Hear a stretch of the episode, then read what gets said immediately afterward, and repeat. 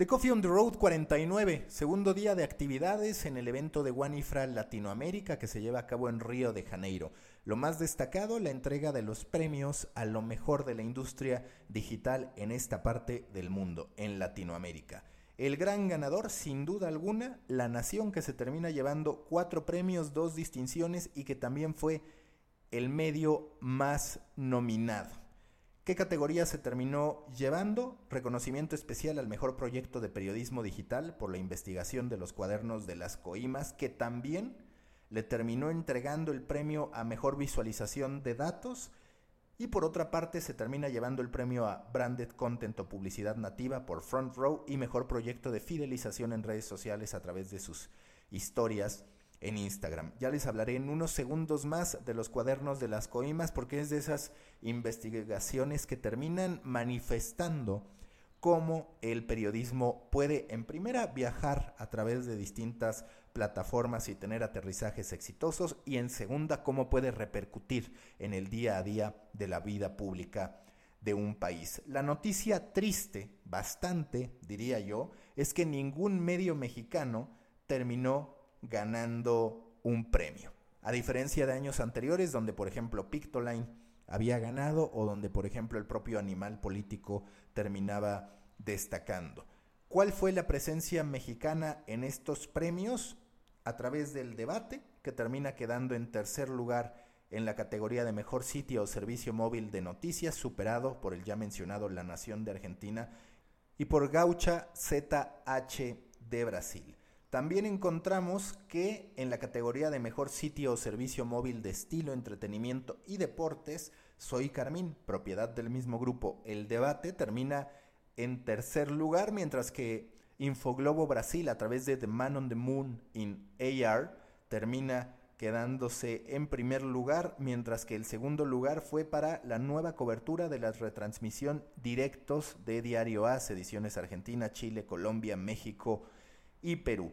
Y también encontramos en otra categoría, que es Mejor Estrategia de Contenido Pago, a Animal Político, que termina en tercer lugar por debajo de Dynamic Funnel, que es de Infoglobo Brasil, y de las suscripciones digitales en un medio regional realizado por La Voz del Interior de Argentina. Esa fue la presencia de los medios mexicanos en Guanifra, no lograron superar la tercera posición. Es importante aquí también mencionar que muchas veces podemos, o a nuestro juicio, considerar encontrar mejores trabajos, mejores proyectos que deciden no nominarse, que deciden no postularse. En este caso, aún así, habla Guanifra de que se trató de la edición con mayor número de competidores, de proyectos registrados, al tener 120 proyectos de 45 empresas distintas. Los ganadores de este evento, los ganadores de Guanifra Latinoamérica competirán en los Digital Media Awards del 2020 que se llevarán a cabo en Zaragoza, España, durante junio, que servirá como marco para el 72 Congreso Mundial de Medios Informativos de One Ifra. Solamente para que tengan la información y por supuesto que les voy a estar compartiendo ya información complementaria porque lo importante es ver lo que hicieron. Les menciono algunos otros de los ganadores. Mejor uso de video online, Tormentas en Córdoba, un caso particular de la voz del interior de Argentina. Mejor visualización de datos, ya se los comenté, los cuadernos de las coimas de la Nación Argentina.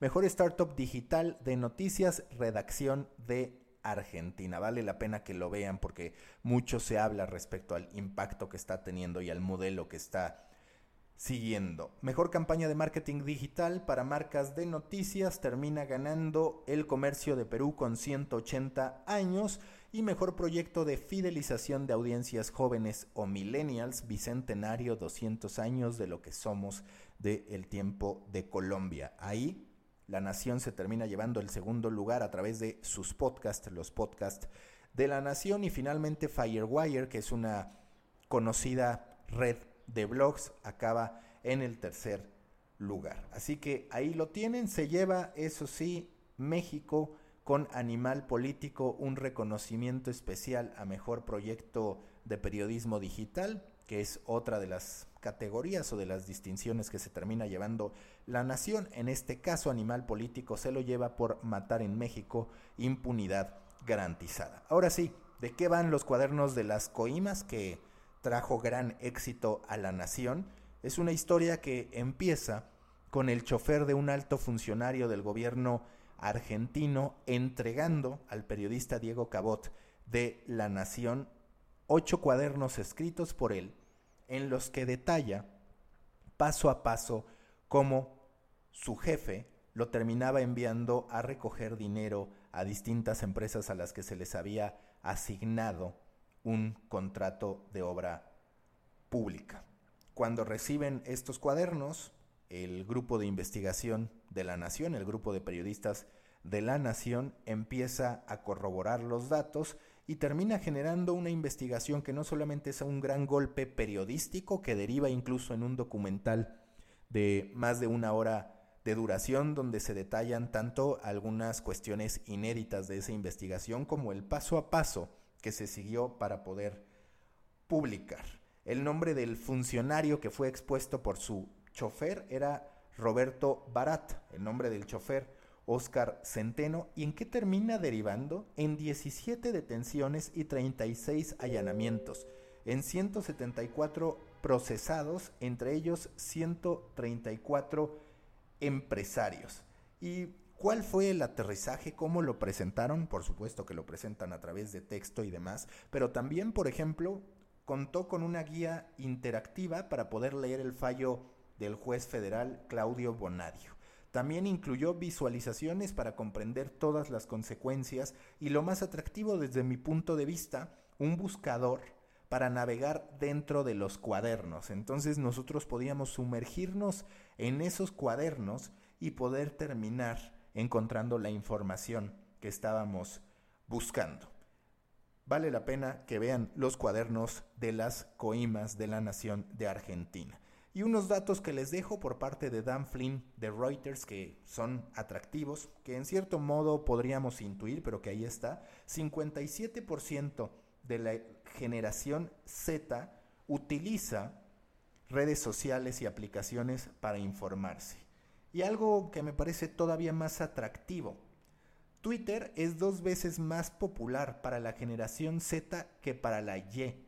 Entonces habla de apostar por esa plataforma para acercarse todavía más al público. Debemos reconocer que Twitter se ha convertido en la plataforma de búsqueda de noticias. Incluso por acá cuando se da, por ejemplo, un atascón en materia de tráfico, la gente termina acudiendo a Twitter para poder descubrir qué es lo que ha pasado. Ninguna otra red social ha logrado impactar en el tema de cobertura en vivo, en poder actualizar al momento qué es lo que está ocurriendo. Los demás algoritmos no funcionan así y en ese sentido Twitter, junto con la gran fuerza que ha alcanzado a través de los distintos gobernantes que utilizan la plataforma como su principal forma de contacto con la sociedad y con los medios de comunicación, está viviendo un renacimiento, cuando menos en temas de repercusión pública y de boca en boca respecto a qué se habla en las calles. La gente hoy habla mucho de lo que se menciona en Twitter. Por ejemplo, Evo Morales,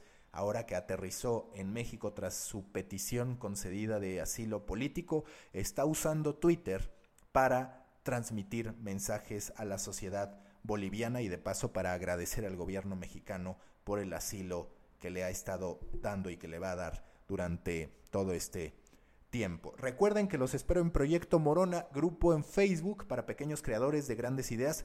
Cada semana crecemos, poquito a poquito, pero crecemos, somos 470 miembros y me da muchísimo gusto que en ese grupo esté gente que ganó ahora en los premios Guanifra Latinoamérica, me da gusto que esté gente de CNN, me da gusto que esté gente de los principales medios de comunicación en México y Latinoamérica, así como estudiantes, catedráticos, en fin, una amplia gama de gente que está detrás de la industria que amamos y de la meta que amamos, que es contar las mejores historias. Los espero en Proyecto Morona, grupo en Facebook para pequeños creadores de grandes ideas y suscríbanse a mi newsletter que de hecho mañana estaré enviando una nueva edición. Ya vamos por la edición número 91 de mi newsletter con lo mejor de la industria digital en México, Latinoamérica y el mundo.